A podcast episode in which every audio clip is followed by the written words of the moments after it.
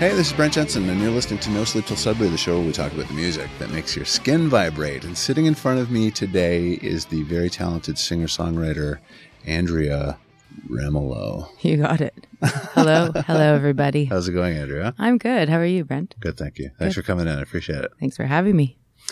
So, uh, you are, I know your tunes, you're a self described lover of the darkness It's true. when it comes to music, which I love. hmm Yeah. I love Nuda. I want to talk about that in a minute. Finally, somebody brought in Ryan Adams. Nobody has done that in the history of the show until now. Yeah, it's funny. I, I'm just looking to social media as well, and some people are just discovering Ryan Adams, which is great. I love when people discover artists that I've already loved. Um, but he has such a great body of work, and uh, I became obsessed with one album in particular on the road when I was traveling. So I brought in a song from that. Yeah, I love it. We'll we'll get to that in a second. uh, I want to talk to you about Nuda, which was your third solo album, I believe. It was Is yes. that right? hmm So I I listened to it. Um, there's a very delicate darkness about that song. Cool. Yeah, Has a bit of an, a throwback feel to it, right? yeah, it, it really Like a does. A fifties, but almost David Lynchy vibe. know. Yeah. I like that. It's very very atmospheric. hmm So on your website, you say that you had recorded that during a dark period in your life. hmm So shall we talk about the dark period? now I can chuckle because it's been, you know, it's a few years in the past. No, it was just a, a, very transformational time for me, just as like a, a woman and as an artist. Um, my band Scarlett Jane at the time was going through a transition, and we had been on the road incessantly for like about five years straight. And I had a, a quite a public romantic relationship with another Canadian musician, Mhm. and we decided to call it quits. Okay. Um, but we were so intertwined, you know, at that, that point musically as well as just madly in love. So um, all these things were sort of happening at the same time. And I was sort of left naked, which is why I call the album Nuda, which is in my, my mother tongue, Italian. It means naked, um, metaphorically speaking, of course. But um, and I did a, a secondary album, a bonus album that was released with Nuda. It came with it automatically called Da Sola, which means by myself. So they are the stripped down acoustic versions of every track that came with the album, the full band version that Michael Timmins from the Cowboy Junkies produced. Yes. So, um, so I started off with those Da Sola tracks, those demos, because I thought they were demos, right? Okay. And I used that as a process to get through this really dark period. You know, I didn't get out of bed for a couple of months. I was sort of left looking at myself in the mirror and asking myself, okay, who are you? Like, because I, I was always, I, I felt artistically and also romantically, emotionally, I've always um, sort of ide- identified myself in the past alongside so and so, alongside somebody else, you know? I mean, I've always I've always been artistic. I've always been a performer since a very young age, but Mhm. You know, we just we just grow these identity patter- patterns and our our ego wants to latch on to something, you know, to feel more comfortable with Yeah. somebody by your side. And this was the first time I was kind of left really by myself and I th- you know, that's when I started to to put the pieces of myself together and, you know, put on some new skin and, and discover what sort of woman and what sort of artist I wanted to be. And the whole process of writing these songs for Nuda was that exact transformation. So it was like the music really was my therapy. And I mean, that's how I got into music, anyways. I mean, there's a reason I guess I love the dark stuff because the dark stuff pulls you in because we we feel it and we need to to to know that other people in the world feel it too so that we don't feel like we're so alone and that we, you know, Yeah. You know, have nowhere else to go, right? So so the first song I wrote on this album was You're Everywhere, which was the title track. And I wrote, you know, some of the best songs because some some songs you you toil over for years and they just never get done. Yeah. This song was written in 10 minutes. Oh. You know, I had like a glass of whiskey. I I was alone in my tiny little cupcake apartment in Toronto and it was just sort of a free form stream of consciousness um, directed to my ex lover, my ex partner at the time, Yep. this this other musician. And so um, it the song, you know, it it's one of my favorites on the album. It, it actually funny because homage, and we'll talk about that later. But that's a, a Leonard, you know, a Leonard Cohen homage album. Yeah. Um, this song, "You're Everywhere," is just it's almost like I was channeling his his spirit a little bit, you know, in that Mhm. moment. So yeah, I wrote myself out of a deep hole, and um, yeah, and that's where the songs come from. I mean, but there's there is this little glimpse of hope. I hope, anyways. I I think that there there is when I listen back to the album, if I ever do, because Mhm. um, there's always there's always hope. And w- once you crash, you know you you can only go up from there from the bottom. So so yeah, that was that was uh, part of that process for me. Yeah. No, thank you for sharing that. It's I think it's a fantastic record. Thanks. Uh, so the latest record, Homage, Mm-hmm. is a collection of Leonard Cohen's songs, Yes. and uh, it's produced by Michael Timmins. Again. about yeah. Yeah. So he plays on "Hold Me," does he not?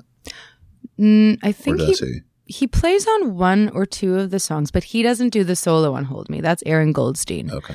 Um, Michael Timmins, he's my favorite producer, one of my favorite people of all time. hmm Um, he's in the well known band, the Cowboy Junkies.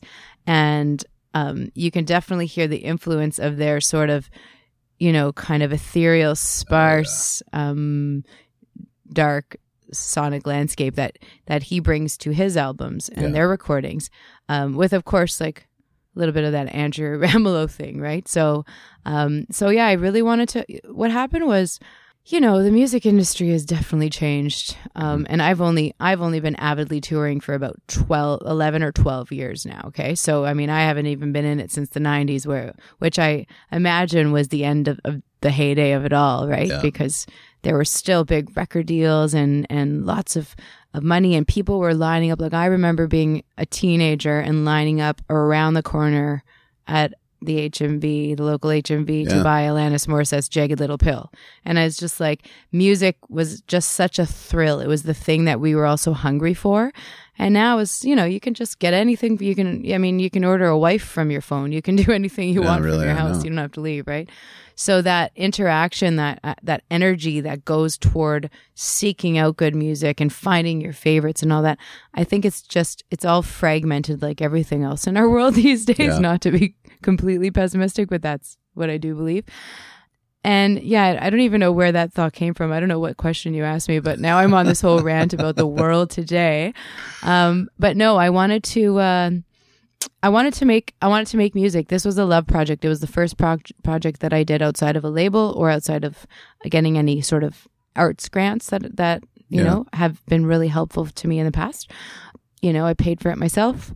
Um, I had a pre-order going on, and lots of fans and supporters helped me, you know, put that initial down payment on. And I just wanted to get back into the studio, and I wanted to work a little bit differently this time. I knew I wanted to build on my sound that I um, sort of got inspired to create out of the Nuda album Okay. because I started buying all these cool guitar pedals, and I only play baritone guitar on my solo stuff. Oh.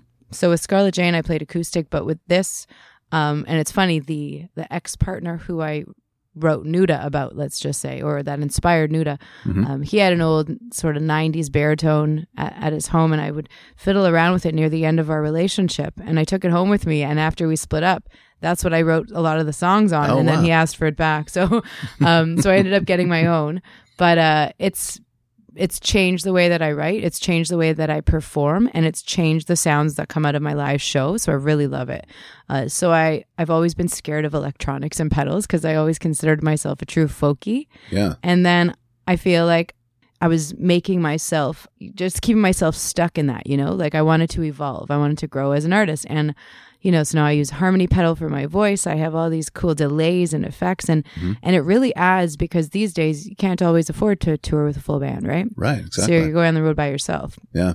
And it's fun by myself. I have like this wooden custom made stomp stage. That's Yeah. because I used to be a tap dancer. So what I do Oh. in my my leather boots Yeah. um, is like I have a kick drum and a snare drum, and while I'm playing the baritone, I know it sounds like it might look funny, but it actually it actually works, you know. Yeah. Um, so I have my little drummer beneath me, and I have the baritone and my rhythm and my soloing, and then the singing. And if I get so lucky, I bring my guitarist or my keyboardist, uh, synth player out on the road, and and so yeah, I just I just wanted to get back into the studio with Michael and make some music, and you know, some seeds were planted along the way for this Cohen album. And in the past, I was lucky enough to work with his son Adam Cohen. We Yep. we did a set with him in the Montreal Symphony in Montreal, and I got to live at Leonard's house for you know a handful of of days and That's cool. yeah that that was very cool it's nice to see uh how he lived and how humble he was really Yeah. Yeah. Wow. Mhm. What period was that? When was that? We were staying at Leonard's house. I mean, we've stayed there a couple times now, but we were staying when he was actually still still with us. And then the the year that he passed, about a week later, I was booked on this Last Waltz 40th anniversary show. The band's The Last Waltz in great, yeah. Montreal. And these cool guys, this production team in Montreal, they're my buddies. They put it on, and Matt Mays was on the bill. Tom Nice. Wilson, uh, the Wooden Sky was one of my favorite Toronto bands and and myself and a bunch of other people. And Leonard had just died, and myself and Gavin Gardner from the Wooden Sky, we really wanted to pay homage to his passing because we were in his hometown. So I passed by the house to give my condolences first, and there was just this shrine of beauty up with letters and teddy bears and guitars and and all these pictures. It was beautiful. Um, they actually had to screen it off with plexiglass because there were so many candles they thought it, they would burn down the house. Oh, wow. But at this show, we sang, we we threw together, "Hey, that's no way to say goodbye," hmm and I'd never sung that song before, and it was so moving. Like this loud, drunken rock and roll crowd just quieted right down, and everyone was so somber, and it Isn't was great? yeah, it was just such a nice, beautiful. Like you could f- hear the angels flying over us. It was kind of, it was really cool. And um, so I took that song on the road with me, and I covered it every single show for Nuda. I closed the show with it, and then everyone was like, "Hey, like." We love Leonard's version, but where can we get this version? Like, we absolutely, and so many people started saying that that I'm like, okay, maybe I should record this song. And then Mhm. one night, a gentleman asked me if I would come back and do an entire night of Leonard Cohen songs as a concert. Ah, And that's when the light bulb went on. And I was like, you know what? There's, I mean, I knew I, I know I just released Nuda this past year, but I love going to the studio. I want to try out these new sounds. I want to work with Michael again. And I love Leonard Cohen and, and I love his material. Why not try to put my own spin onto it? Or, or why not just honor these songs in my own way, right? And Right. that's exactly what happened. that's really cool. So now you're going on tour January 25th, hmm I am. right? What Yeah. are you going to be playing on that tour? So I've already done the West Coast. I took the Via Rail train across and played on the train. And Oh, did you really? Yeah. Wow. It was cold, but it was beautiful to look out the window. Um, it was the Artist on Board program. Okay. And I stopped in every province except Manitoba. Unfortunately, the timing didn't work out. Mhm. So I played shows along the way, and now I'm going, I'm heading east. So I'm flying out for one of my favorite little festivals called In the Dead of Winter Festival in Halifax. Okay. And that's on the 26th. And then I go to Charlottetown on the 30th, Fredericton on the 31st, and St. Andrews, New Brunswick, which is, it's called St. Andrews by the Sea. It's right on the ocean. It's beautiful. Okay. Um, that's on Friday, February 1st. And then I come back and I'm playing London, Ontario at the Aeolian Hall, which is a, a, a really cool spot to play. And I've uh, played there a bunch with Scarlett Jane, um, opening for Lee Harvey Osmond, and then opening myself for um, Amelia Curran and for um, Madison Violet, Okay. some of my favorite ladies in the business. So this time I'm going to play my own show, and we're going to do two sets. So I hope that Southwestern Ontario comes to that one because it's actually a really beautiful venue, and it's nice when there's bodies in the room. I've never heard of it. ah, okay, Hmm. yeah, Cool. Well, that's good. yeah. Very good. So when can we see you in Toronto? Oh, well, there's talk of actually a very small and intimate show Okay. in a place that I've actually never even heard of, and I can't even remember it right now. I'm going to be putting it on my website, but I'm pretty sure it's limited to like 40 or 50 guests, so it's really, really small. In the east, in the east end somewhere, um, and that's going to be on April the 24th or 5th, I believe. Okay. So that'll be the next show, but it's more of a like a dinner theater kind of sit down Right. intimate evening. Um, but I'm not sure. I mean, I'm I'm hoping one of the summer festivals will will ask me to play. You know, Yeah. I'd love to play the CBC Music Fest or something Yeah. like that. It's always nice. I mean, I know again the music I play is, and I love rock and roll, and I love singing rock and roll. The music I write and this last album, it's pretty pretty low key, pretty mellow, right? is. It's listening music, so Yeah. it's zoning out and just like pouring yourself a bath and a glass of wine or Mhm. whiskey type of music. But you know, starts the day off nice, nice Yeah. hazy sunny day. Why not? Finishes the day Yeah. very nicely too. I might add. Thank you. So let's get into these tunes. I was saying earlier that this is one of my favorite lists. I don't mind saying that because I've done the show almost a hundred times, and parts of this list could be my list. Like this is, I just light up when I see stuff like this. Very cool. So yeah, it's it's great. So it starts off with Janis Joplin and Kozmic Blues. hmm You can hear the loneliness. I mean, you can hear the loneliness in a lot of her songs, but like this one, the highs, the lows, like nobody really does it, you know, like she does, right? Oh yeah, and I mean she's the reason I became a singer. Like bar none, she is the, she is my first inspiration. When I was 12 years old, I found a cassette of hers, and I'm like, and I I'm like, and then I researched her, and it's like, how does such a how did such a young woman have so much soul? Yeah. and just she was so unabashed. That she didn't give a you know, No. and and uh, I just love her power and. Uh, um, she just throws it all out there. She she leaves blood everywhere she goes, and um, so so yeah, Kozmic Blues is one that I started. Uh, I, I just used to sing along to when I was a little girl. I, I just I, I love the melody. I love the intro. Mhm. It, it just drags you right in. And again, like I think she references um, to herself being like 25 in the song. She like sings somewhere 25 years, and I just one now like Yeah. Yeah. so she's one of my favorites, and I wanted to, uh, you know, choose something that I was really drawn to, as opposed to Bobby McGee, the first song I learned how to play on the guitar. Yeah. Yeah. Or Mercedes Benz. Oh, I, yeah. I like that you picked this one. Cool. Yeah. I'm kind of a deep cuts guy too. So yeah, nice, this is, uh, this is a great pick. nice. Next is Jonathan Byrd, The Mhm. Law and the Lonesome. This kind of reminds me of Townes Van Zandt. hmm Yeah. Absolutely, yeah. Nice, uh, nice reference because Jonathan Byrd for me is Townes Van Zandt. He's um, he's a friend, and I've met him through the circuit. Okay. Um, he's American. I I, I He's don't from even. Carolina, isn't I think Like, he's from Carolina. the Carolinas, yeah. And you know who brought him into kind of the, the the Ontario, I will say southwestern Ontario or Canadian folk circuit is Corin Raymond. I don't know So- his name. Corin Raymond is this sort of legendary folk singer who used to play at the Cameron House for years, and I Oh. think he still does. And they wrote this tune together. Oh, wow. Um, so Corin has a version of it as well. Um, Jonathan Byrd's version is the version that I've listened to over and over again on the road. I mean, you had to listen to it, right? Just like this, there's so much space, but it's so rich and deep. And yes. I, I don't know if that's a, a cello or an upright bass, and it just it's so eerie and and oh Haunting. oh yes, I mean it just you can. It's like a short film, you know that Yeah. that segment of music. It's like you're just being pulled into a short film, and you get punched and hit and thrown around, and and yeah, and I just the the poetry in it is is you know top. It's really great. So Oh, yeah. Mm-hmm. Yeah. Yeah. I agree. Uh, next up, you have uh, Fleetwood Mac and Go Your Own Way. yes, So this is uh, the thing that, that comes to mind when I hear the song all the time. So you know, you think about cocaine with Fleetwood Mac, right? Yeah. But like when you hear that snare, you hear Mick Fleetwood playing. Oh yeah. I mean, he's I saw them live only once and this was not too long ago and he was the show for me. I'm Yeah. I'm I I've always been a Stevie Nicks fan, but he was really the show for me.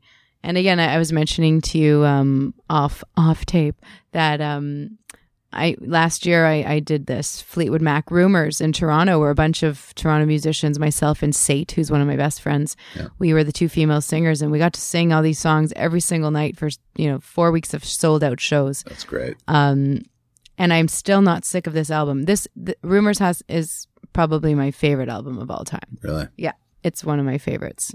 It's the one I play the most, that's for sure. And I have two copies of vinyl. So this song, it's just you know the song starts in and you're you just get excited. Your heart starts pumping and you, you know you're going to sing along. You know Oh yeah, for sure. Yeah, And- it's uplifting. it is it's uplifting, but it's a breakup song. So that's what I like about it. It's like a rock and roll breakup song. Yeah. Yeah. Next, this is a beautiful song. Canadian, I will give you everything by the Mm. Skydiggers. Love what a it. band, huh? I've loved this since the eighties. Oh That's my great. gosh, that that band, I've, you know, they've been around for so long. They're so great. Um, I was lucky. We were lucky enough at Scarlett Jane. We opened for them a few times in Oh. Halifax. Nice. Yeah, and uh, we got to join them for Penny More, which I love as well. That was my. I was going to choose that one or or a Penny More. Yeah. The layering of vocals, Yes. you know, I mean, their harmonies are great, but also the layering of vocals and and Andy Maize is. Um, I don't know if you listen to all of Nuda, but the song that myself and Tom Wilson wrote together, "Hey Hey Hey," Yeah. features Andy Maize on vocals No with me. Yeah, and he Oh, just wow. came into the studio. I don't even think he knew the lyrics, and he just, you know, did what Andy Maize does and he, he inserted his own little poetry and it's so quirky and great. That's awesome. Yeah, he's so cool. So uh, he's one of my favorite male singers in Canada and, Yeah. and definitely performers, you know. He's always moving his arms around and everything. Yeah. But this song is just I don't know, some, sometimes I listen to it and I mean the chorus is, is very straightforward and and you know what they're they're saying, you know you know what they're talking about. But, you know, the the rest of, of, of the song is just it's complex. It's as complex as relationships can be, you know? Like Yeah. Uh and the next time that you go I will not follow you, you know? Yeah. um, but I will give you everything that you've ever wanted. So just this this back and forth, what lovers promise each other, and Yeah. oh, such a great melody, such a great hook. It's just for me that the the melody along with the words, you know, it's been done a million times, but for some reason in this song, tho- those two things work together to kind of, you know, provide this very genuine outpouring of I don't know every. It's weird because you hear this all the time, but this particular song, I don't know what it is. It just kind of gets you. Yeah, I think it's their inflection too, like um, the way that they phrase it, you know. Mhm. And they are they're such a humble group of musicians. They're all so talented. Um, but their work is, yeah, like you said, it, just gets you. It's Yeah. been done so many times before, but there's this this earnestness That's- in it, you know. I think that's what it is. Yeah. I think you're right. That's a great way of saying it. Mhm. There's an earnest uh, aspect about it that's very genuine and Yeah, and you feel it. So, and yes, they should. Everybody should listen to a good Skydiggers album once in a while. Oh, for sure. yeah. Yeah, definitely. Oh, next. Sam Cooke. Bring it on. This is fantastic. I know. After, what, 50 years or more, this music still stands up. Oh yeah, this is. It's just. I love this song because there's this. Is this a PG thirteen show? You can swear. Well, I was just gonna say there's this ballsiness to it that's like, and that's not a very bad word, but there's this ballsiness to it. It's like this man who's, you know, po- probably m- more likely than not done his woman wrong, hmm but he's just has this confidence and just like asking her to come back with this swing and this soul in it. It's just like, of course, like who wouldn't come back to that? You know what I mean? yeah. And it's just, I love, I love his approach. You know, the the simple format of, of that that sort of blues soul song. It's always been in my heart. I mean, that's why you know, uh, Janis does that, Nina Simone does that. All the uh, th- the great soul singers, the people who wear their heart in their music. Mm-hmm. And I've always said that, you know, sure, intelligent musicians, that, you know, fantastic. I, kudos to them. And I appreciate what they're doing from a cerebral level. For me, as a listener and a lover of music, if I can't feel your soul or hear your soul in your piece of music, then I'm not, I just, I'm not drawn to it. It doesn't invite me particularly in. Totally agree. And he just is, he's all soul, right? Yeah. Yeah. It's just got that swing too Mhm. that you just you don't hear that No. anymore. You know what I mean? No.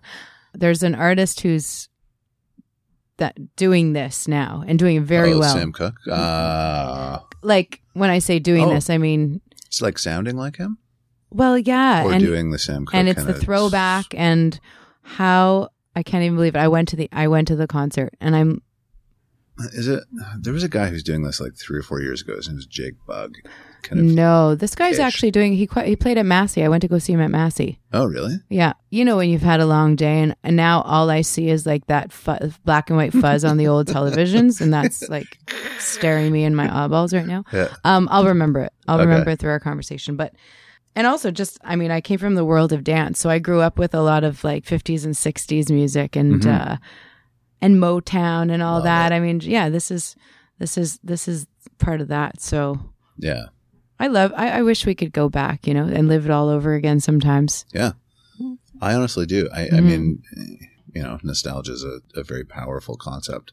But I often think like I was an 80s kid and I, I don't know if I appreciated the music that much when I was kind of inside those movements. You know what I mean? hmm I would love to go back to the 70s Oh yeah. because that was a time when music was just organic and pure and real hmm and, you know, communal, right? Everybody kind Absolutely. of came to it.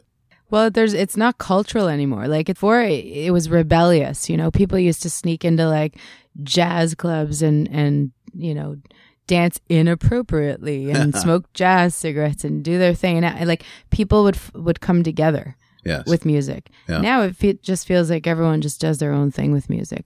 We're, seg- we're yeah, we're segregated. yeah. We're separated because of technology. And I mean, can we really go back? Probably not, because unless everything explodes and we we start anew. But but it's nice to it's nice to revisit and remember where where we came from Yes. As as musicians and where it all started. So, Yeah. That's very Mhm. important. Yeah. mhm. Let me ask you that question. Do you think that music will still matter in decades to come? I think art will always matter, just like life will always matter. But um, it's just a bit skewed. You know, we have a different perception of everything, including life now. I just feel like because of technology now, everyone, and, and this is not an elitist comment at all, everyone and anyone can make anything. We can all be superstars. We can all be visual artists. We can all be musicians because we can just open our GarageBand or get a a logic or something, yeah, and record ourselves and put it out there, right? It's almost that, and I'm not saying because th- there's a beauty in that. There's a beauty that in in the fact that everyone can express themselves that that openly and easily.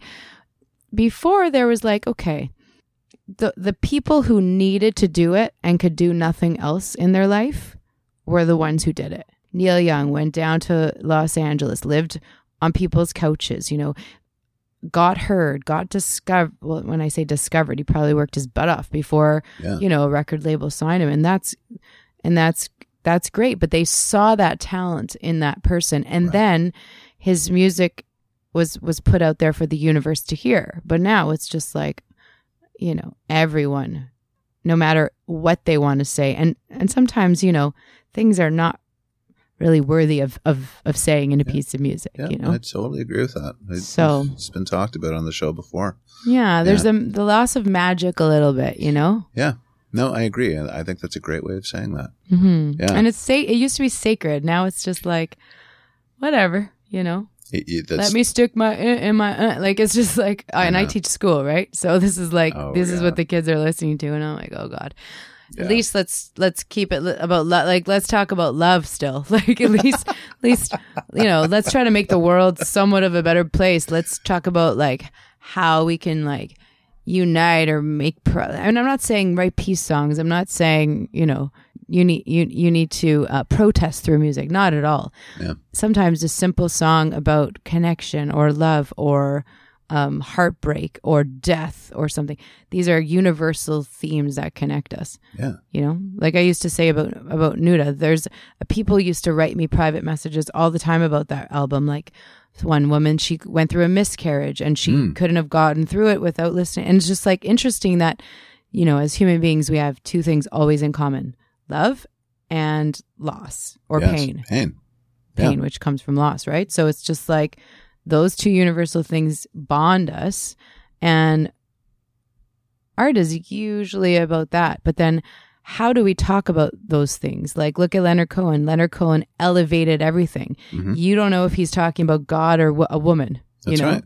that's how beautiful and special his his pieces of writing are Yeah. because everything's up here. It's not just like he just doesn't throw it away because he can make music. Right. He doesn't take it for granted. So that's the difference.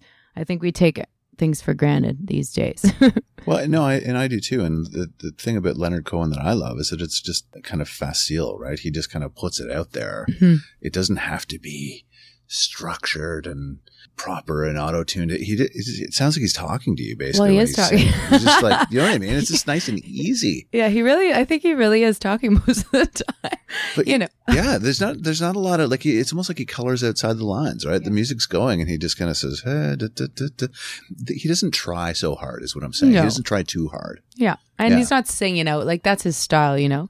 Yeah, It's like that. And that's part of the reason it interested me to this project. Cause I was like, I want to sing these songs. Yeah. I'm a, I'm a singer first and foremost. Before I started writing, I was a singer, right? yeah, So I was like, I want to, I want to take these and sing them and see what Mhm. that, that feels like, you know? yeah. Um, Glory Box, Portishead Mhm. is Yeah. next. Great song too. Great song. Um, sort of like electronica trip hop, Yeah, different, different style. But there's something about that. Again, first of all, I love I, I, used to sing that like it, this is like the female anthem. You know, I just want to be a woman. Like yeah. leave me alone. I just want to be a woman. You know. Um, so this was one of my favorites. It always gets me kind of riled up, and I like singing along. Again, in the same vein of of like kind of ethereal synthy stuff in the background, a lot of space. Sometimes I'll also when you have a song that's that sparse, you're really pulled into the lyrics. Like you're you're you're listening to the writing. Mhm. And I like I like listening to good writing, you know. I like I like how people interpret that writing and then like deliver the song in their own voice. So, and she has a really interesting voice too and I don't know, I haven't met a woman who doesn't love that song. Correct me if I'm wrong. No, me either. It, it- this is from Dummy, I think, right? I think so, yeah. Around 94. Oh yeah, it was the 90s for Yeah. sure. Oh, yeah. yeah. yeah. yeah. Okay, next. Uh, this is one of my favorite tunes. It's my favorite on your list easily, and one of my favorite songs I think of all time. "Oh My Sweet Carolina" Ah. by Ryan Adams with Emmylou Harris. Oh, Emmylou, favorite singer of all time. She's an angel. She made me cry. I've seen her twice. She li- literally can open her mouth and it's just like she's of another world. And then of course Ryan Adams, that whole album. I I'm I'm pretty sure on my um whatever iPod maybe was playing this album back in you know a handful of years ago when I was on the road. Yeah. I'm pretty sure that it couldn't play anymore because of how much I played it. You know, it was just such a great traveling and road album Oh yeah, but this song especially you know the harmonies in this and yeah, this again the simplicity but just just how how effective it is you know yes, have you seen ryan adams live yes. I saw him. Uh, I think it was two years ago at. Uh, you Hamilton? there. No, it Okay. was. Uh, crystal was it was a Massey Hall. no you saw him there okay Yeah. good. i saw him at an outdoor festival Oh, I was there too. you were there People were sitting on uh, blankets. yeah See, I got teased about that because the, the friend that I went with said to me, we should bring some chairs. And I said, what are we, like 80? You don't bring chairs to a show. Yeah. Sure enough, everybody else had a chair. Yeah. We had to sit on the cold ground. oh no yeah because it was pretty it was it was a low low key right and Yeah. i mean he played solo did is this the night he played solo yeah How, how did that even happen? Like, how did he get on that bill? I don't even know. I don't even know how I found out about it, but it was a last minute ticket and I took the opportunity because I'd Yeah. never seen him live. And he just, he's such a showman, like one man band. He doesn't, Oh, yeah. you know, need anyone. And actually, I'm pretty sure that his first song was Oh My Sweet Carolina." it was, I think. Yeah. I was Yeah. like, oh God. So, um, yeah, he's uh, an incredible writer and he gets to do really great duets with some of my favorite female singers. Yeah. I mean, yeah. Yeah. He's well respected hmm and, and prolific. He is. He's so, really so is. this came out in 2000. It Yeah. was his first solo record since Whiskeytown, I think, after Whiskeytown. Yeah. And since then, he's been, you know, he's had a couple clunkers, but I mean, great record after great record. Have you? Did you listen to the the Taylor Swift one? Yeah, 1989. We were just talking about that. I had a, another guest in earlier, Okay. and we had a great conversation about the fact that you know Taylor Swift can be dismissed just based on her general persona and style. Yeah. Right? But when you take those songs, it's, Mhm. a, it's a great learning lesson because you might take the songs are great, but it's just how they're delivered and, and wrapped. Mm-hmm. Take those and have Ryan Adams do them. They're fantastic. Yeah. Exactly. Right? It's really Yeah. interesting. Yeah. It's all about interpretation, and it's like the the singer or the the artist becomes the voice box for the for the the lyrics, right? The Totally. writing. Yeah. So it's like, which voice box do you prefer? Exactly. Yeah. Yeah. That was really cool. Yeah. Um, I told the story. I'm going to tell it again. It'll air on another episode, but you'll love this story. So Ryan Adams, this is how cool he is. He was touring somewhere in Europe and he had uh, a female singer songwriter opening for him. okay. So one of the shows, she uh, was ill and she wasn't able to go on. So what Ryan Adams did, he dressed in her clothes. He No way. played in her slot and played her whole set Yeah. Right. as, Seriously. as her. And he, I can't remember what her name was, but he, he had like a slight variation on her name. Haha. That's know. so I just- great. isn't that the, I can't even believe thing? that he had time to learn all those songs. I know, for he him. just did it. Like, yeah, how that's cool is dedicated. that? Yeah, that's very cool. Yeah. Yeah. I love him. Definitely creative spirit for sure. Oh, yeah. Yeah. I could do just a podcast on right, when you come back. Okay. If you We'll want. talk Ryan Adams. This is like the whole thing. Yeah. Uh, Patti Smith, Because the Night is Uh-huh. next. Love this. I love this song so much. She wrote this with Bruce Springsteen. Yes. Yep. Yeah. I didn't know that. I thought she wrote this song because I've always affiliated the song with her. I actually think that he wrote most of it and gave it. To, I want to say. Okay. I think I could be wrong about that. Yeah, I. Th- you could be right about that. I know. I know that um, people um, attribute h- him first, and then her name's on there somewhere too in the credits. But Yes. but the song is just like it's one of those anthems. Oh it's yeah. one of those love anthems. yes. And uh, Patti Smith, just as a persona, you know, I mean, I, I was never. I, I I love I love who she is and what she represents, you know, Mhm. and and um, she's just this powerful woman who's who's basically lived her life like it's a piece of art. hmm Um, and she's bold and she's had these kooky, great experiences. And uh, I don't know, I just really admire. And she's still playing and she's still going. And you know, what a career, what a what a life. You know, Oh yeah. that has to be admired for sure. But yeah, I have, I've always wanted to sing this song live. Like this is one of the songs I've not yet oh, you haven't done it. Yet? I've not yet done. Are you gonna do And it? it's well, I want to, but I want to do it with like a full rock and roll band. Nice. That would be really, really fantastic. I think yeah, you should. yeah. Uh, Nina Simone, hmm feeling good. Yes, I mean, this is the song that you know when you've come out of a dark hole and you're like, okay, I need. This is day one of my new life. You Mhm. know, this is the song you put on, and I've done this many times for myself. This Yeah. is this has been this has been a helpful song in my life. It's also just like again very soulful, Yeah. uh, very powerful, and very positive. Yeah. You know, Oh, it's, yeah. it's a song that I mean, she always has Nina Simone. There, there's because of her voice, the strength of her voice, and her her rich soul. There's always a little bit of darkness in there, anyways, right? Because she she can't just be she couldn't have been a happy go lucky person, Yeah. but there's something about this song that's inspiring. It it sort of asks you to like, okay, just take the leap. Let's like start over fresh. Let's do this. This is like this is your time now, okay? And this is what I I listened to this song. I mean, I've listened to it a lot in my life, but definitely when I started climbing out of the dungeon a little bit, Yeah. I, I used to play this a lot with my morning coffee. Oh really? yeah, I used to I used to make my little stovetop espresso and put this song on sometimes a couple times in a row and just like and I mean the the the music behind it, you know, that so many people rip off the, that sample. Oh, for sure. like- yeah. It's just it's epic. So Yeah. yeah. It's a new another one. dawn. It's a new day. It's a new life. yeah. Yeah. And I'm feeling good. yes. Yeah. Yeah. Powerful tune for sure. Absolutely. This next song you have is, is really cool. Uh, this whole project is really cool. So this is the new basement tapes by Mhm. Kansas City. So you obviously, what's, you know, the story behind this. So Kansas City is the song and these are like writings of Bob Dylan when he was recording um, the basement tapes with the band. Yeah. Um, and I'm not sure, I, I'm pretty sure that T Bone Burnett um, sort of instigated this whole project. And he brought together all these very cool artists. Um, it's funny, Johnny Depp also plays on Yeah. this song. It's so random. right? Yeah. Um, but he got in there somehow. And the uh, guy from Mumford and Sons. It's Marcus Mumford. Yeah, Marcus sings on Mumford. this, I yeah. yeah. I mean, what a voice too. That guy can belt it, and he's just you know, he he's a lovely person to watch sing too. Yeah, he, I don't know. There's a lot of joy when he sings in Oh, his yeah. eyes. Um, but this song, what a hook! I mean, I love, I I love the uh, the music. I love the idea behind this album.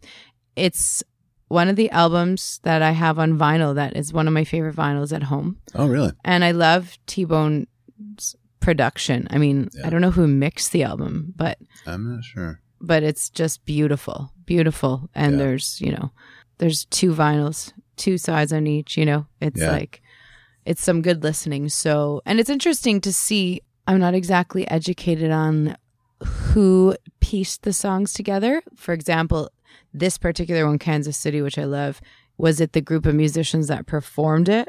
That's a good question. I don't know. Yeah, So I don't basically, know. The, I guess the story goes that they found these lyrics hmm from his time when he was recording the, the basement tapes, and um, they just thought, like, what would it be like to to attach music to this? Absolutely. Which is kind of a really weird concept.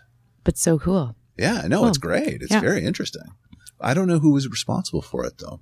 I feel like T Bone probably Yeah, let yeah, let yeah. the artist sort of take take you know License. d- yeah like and I'm hoping I mean possibly Mumford wrote this one like Mhm. the music to this one Yeah. but it's just like me. Like there's just some really great just guitar markings on on on the electric and uh the melody is amazing. Like, Yeah. and I love you, dear, but just how long?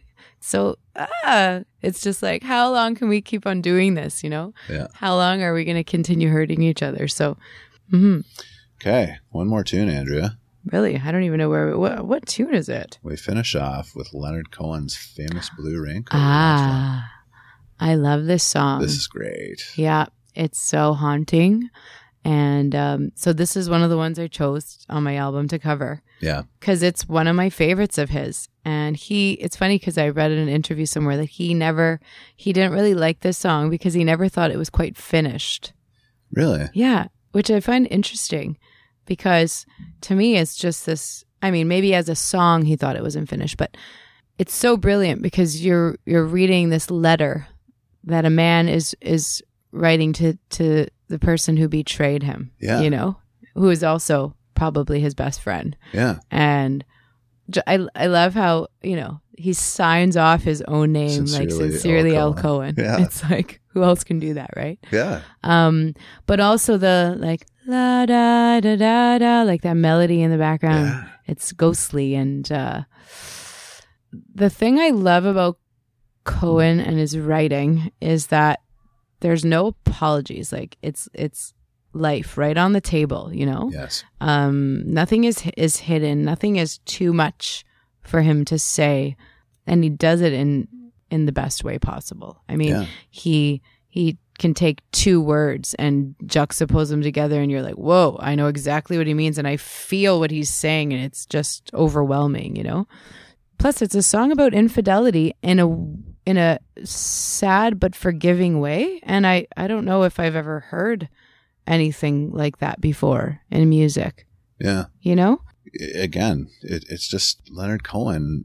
It's just so easy. I don't know if anybody else could get away with this. Yeah, Right. well, that's what I mean. but it, he just has this kind of special style that is all his. hmm Nobody's ever done it. Nobody's done it since. But I just when I when I hear songs like this by him, I just think like nobody else could really get away with that. Yeah. Yeah, he You know? really does, and he draws us in, Yeah. and we're left thinking about our own lives and like our own betrayals, and it's just like whoa. But Yeah. it really does. Like, I wonder if he actually wrote a letter to his friend in real life Probably. and just took the actual letter, and there's the song. Uh, but that's what I mean. Like when I was saying earlier that he just kind of like throws it out there. Yeah. It almost feels like you're eavesdropping when you listen to this I song because you're like, hmm, I know that seems Yeah. very personal. there's this secretive, spooky thing about it, but yeah. Yeah. And I always wonder what he meant by getting clear. Oh, so that is referring to something to do with Scientology. I read.